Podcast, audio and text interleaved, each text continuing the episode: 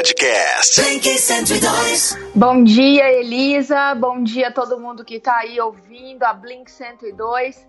Bom, pessoal, eu estou aqui para trazer uma informação é, bem rápida, né? E de, é, vamos dizer assim, bem fresquinha, né? Estávamos aí todos ansiosos pela coletiva de imprensa do ministro, é, o ministro da Justiça e Segurança Pública, o ex-juiz Sérgio Moro, e agora confirmado através da coletiva de imprensa, ex-ministro também do governo Jair Bolsonaro. Uh, o Sérgio Moro acabou de terminar a coletiva de imprensa, onde ele pediu, é, onde ele pede agora a exoneração do cargo de ministro da Justiça e Segurança Pública. Bom, Elisa, Sérgio Moro ele fez uma, uma coletiva de imprensa de mais ou menos uma hora aí, é, falou diversos pontos sobre as questões que permearam a, seu pedido de, de demissão.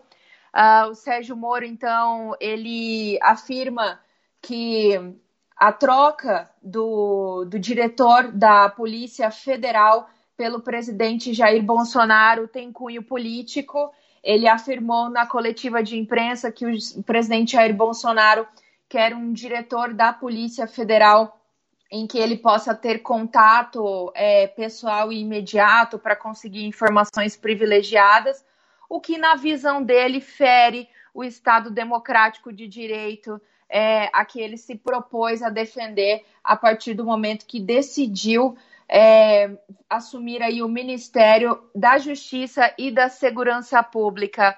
Uh, o ex-juiz Sérgio Moro agradeceu ao presidente Jair Bolsonaro a oportunidade de estar à frente do Ministério durante esse tempo. Ele fez um breve balanço das suas atividades, falando a respeito da falando a respeito dos índices de criminalidade, de combate à corrupção Uh, o que ele salientou diversas vezes também durante a coletiva de imprensa é que a exoneração a pedido do, do, do ex-diretor né, da Polícia Federal, Valeixo, que era o, o homem de confiança do Sérgio Moro, na verdade não existe, né? Então ele disse aí que não foi feito nenhum pedido de exoneração e que essa foi uma atitude tomada mesmo pelo presidente Jair Bolsonaro sem consultá-lo. Ele ainda revelou que teve uma conversa com o presidente Jair Bolsonaro em que disse que ele precisava de uma de um motivo técnico, né, é, para troca do diretor da Polícia Federal.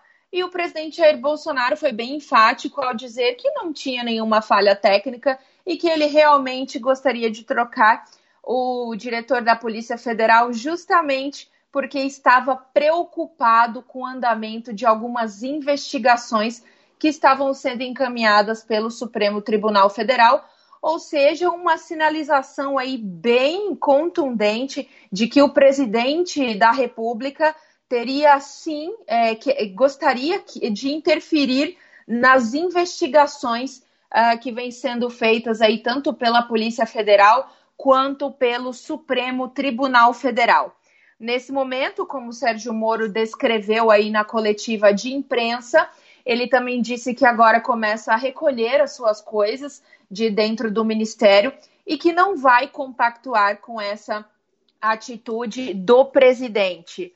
Alguns blogs e alguns, alguns sites de notícias já tinham antecipado essa decisão aí do juiz Sérgio Moro, né? Mas essa coletiva de, de imprensa realmente forneceu aí informações valiosas sobre uma possível intervenção aí do presidente Jair Bolsonaro em investigações que envolvem seus aliados, inclusive investigações essas que estariam aí deixando com bastante medo os seus apoiadores, os seus apoiadores, né? Porque realmente aí vão envolver inúmeros deputados e pessoas, inclusive da família do presidente Jair Bolsonaro. Elisa, você me ouve bem? Ouço sim, Thaís. Ah, tá. É porque eu, eu, entrou aqui em um modo de espera o meu, o meu, meu telefone. Bom, uh, eu tenho aqui também. Bom, depois disso tudo, ainda não tem a indicação por parte do governo federal a, um novo nome é, para a, o comando da Polícia Federal. Inclusive, na coletiva de imprensa, o juiz Sérgio Moro afirmou que o presidente Jair Bolsonaro gostaria de uma pessoa de acesso fácil. Ele acabou fazendo uma comparação é, com a época em que ele atuava na Lava Jato, em que ele disse que, se por um exemplo, o diretor da Polícia Federal tivesse um fácil acesso com, na época, a presidente Dilma Rousseff, talvez eles não teriam êxito nas operações justamente por conta dessa questão política. E ele afirmou mais uma vez que com isso, né, fere todo o fere toda a crença dele no Estado democrático de direito e que ele não compactua com essas ideias do presidente Jair Bolsonaro de fazer essa interferência política e prefere então deixar o cargo de ministro da Justiça e Segurança Pública. Então, temos aí a segunda baixa em menos de 30 dias uh, do primeiro escalão do presidente Jair Bolsonaro. O primeiro foi o ministro Luiz Henrique Mandetta e agora o ministro da Justiça e Segurança Pública, Sérgio Moro.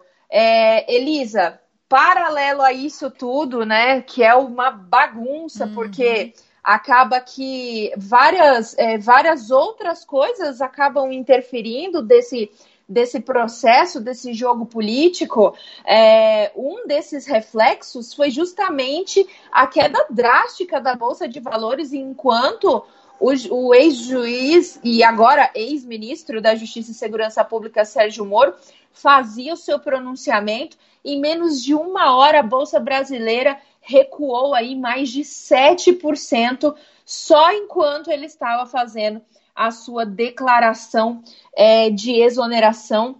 Isso é uma perda muito grande para a nossa economia, que vinha em uma, uma, uma retomada um pouco mais tímida, mas vinha em uma retomada, já tinha aí recuperado cerca de 13%, e agora aí recua mais 7%, então temos aí uma projeção de recuo muito grande.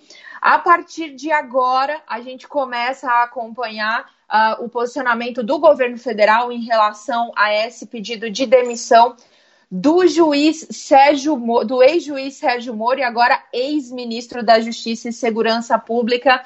Elisa, agora eu quero trazer aqui para vocês que estão acompanhando a programação da Blink 102. Acabou de sair também o boletim epidemiológico aqui do estado de Mato Grosso do Sul. Olha só, gente, tivemos um salto no número de casos. Tínhamos aí 186 no dia de ontem. Hoje foi confirmado 213 casos é, somados, então, então são 213 casos no total em Mato Grosso do Sul. A gente ainda permanece com um número de sete óbitos. O último falecimento ocorrido há dois dias atrás foi de uma idosa na cidade de Três Lagoas. E agora temos aí 213 casos confirmados de Covid-19 aqui em Mato Grosso do Sul. De todos esses casos confirmados, vários deles acabaram sendo pegos aí pelo exame de drive-thru. Foram sete no total desses novos casos aí confirmados que foram pegos justamente é, por conta desses testes rápidos que estão sendo feitos depois de uma consulta médica por telefone aqui movimentado pela Prefeitura de Campo Grande. Bom, gente, é realmente é toda uma situação é, que estamos enfrentando, né? Juntos, aqui o estado de Mato Grosso do Sul, ainda somos um estado que não temos um alto, um, um número muito alto de, de contaminações, ao contrário, por exemplo, de São Paulo, que continua sendo o epicentro é, da doença aqui no nosso país, sem contar também os estados de Manaus e os estados do Ceará, que já declararam é, os, seus, os seus leitos de UTI 100% preenchidos. Ou seja, nesse momento, dois estados brasileiros estão aí com o seu sistema de saúde colapsados. Então, eles não conseguem atender mais as pessoas em estado grave é, da Covid-19. É, eu também preciso trazer um número aqui, Elisa, é, dos Estados Unidos, que é o novo epicentro no mundo.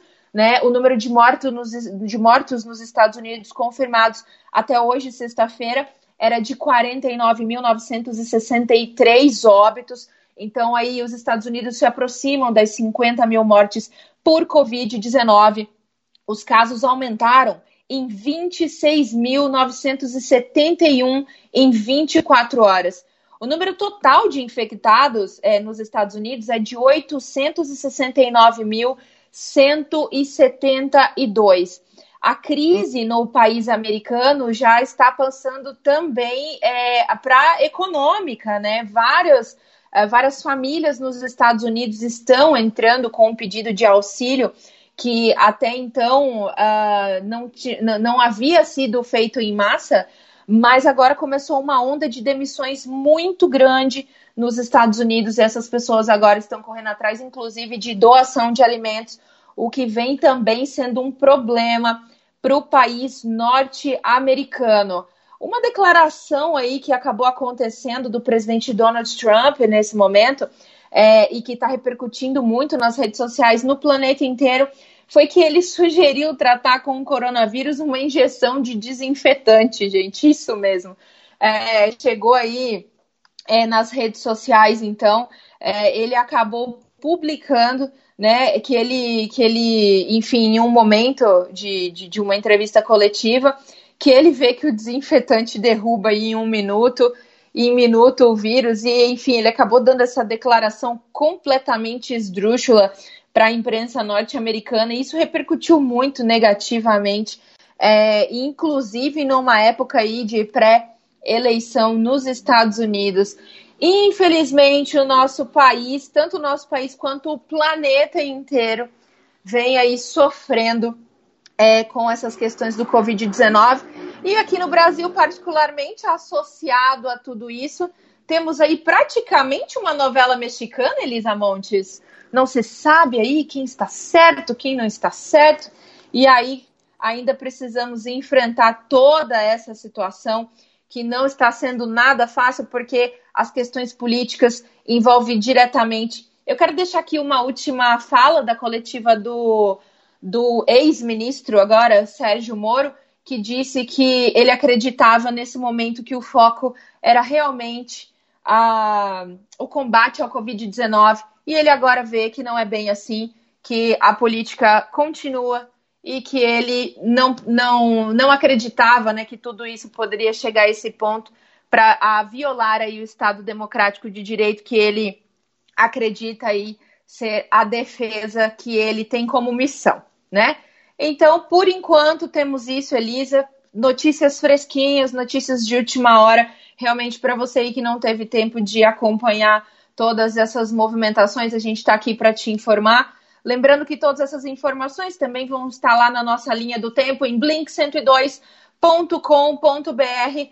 A qualquer momento eu estou de volta aqui durante a programação para poder informar todo mundo aí com bastante precisão do que, do que está acontecendo tanto na saúde do nosso país quanto no mundo e também das questões políticas. Elisa, muito obrigado aí pela colaboração nesse momento.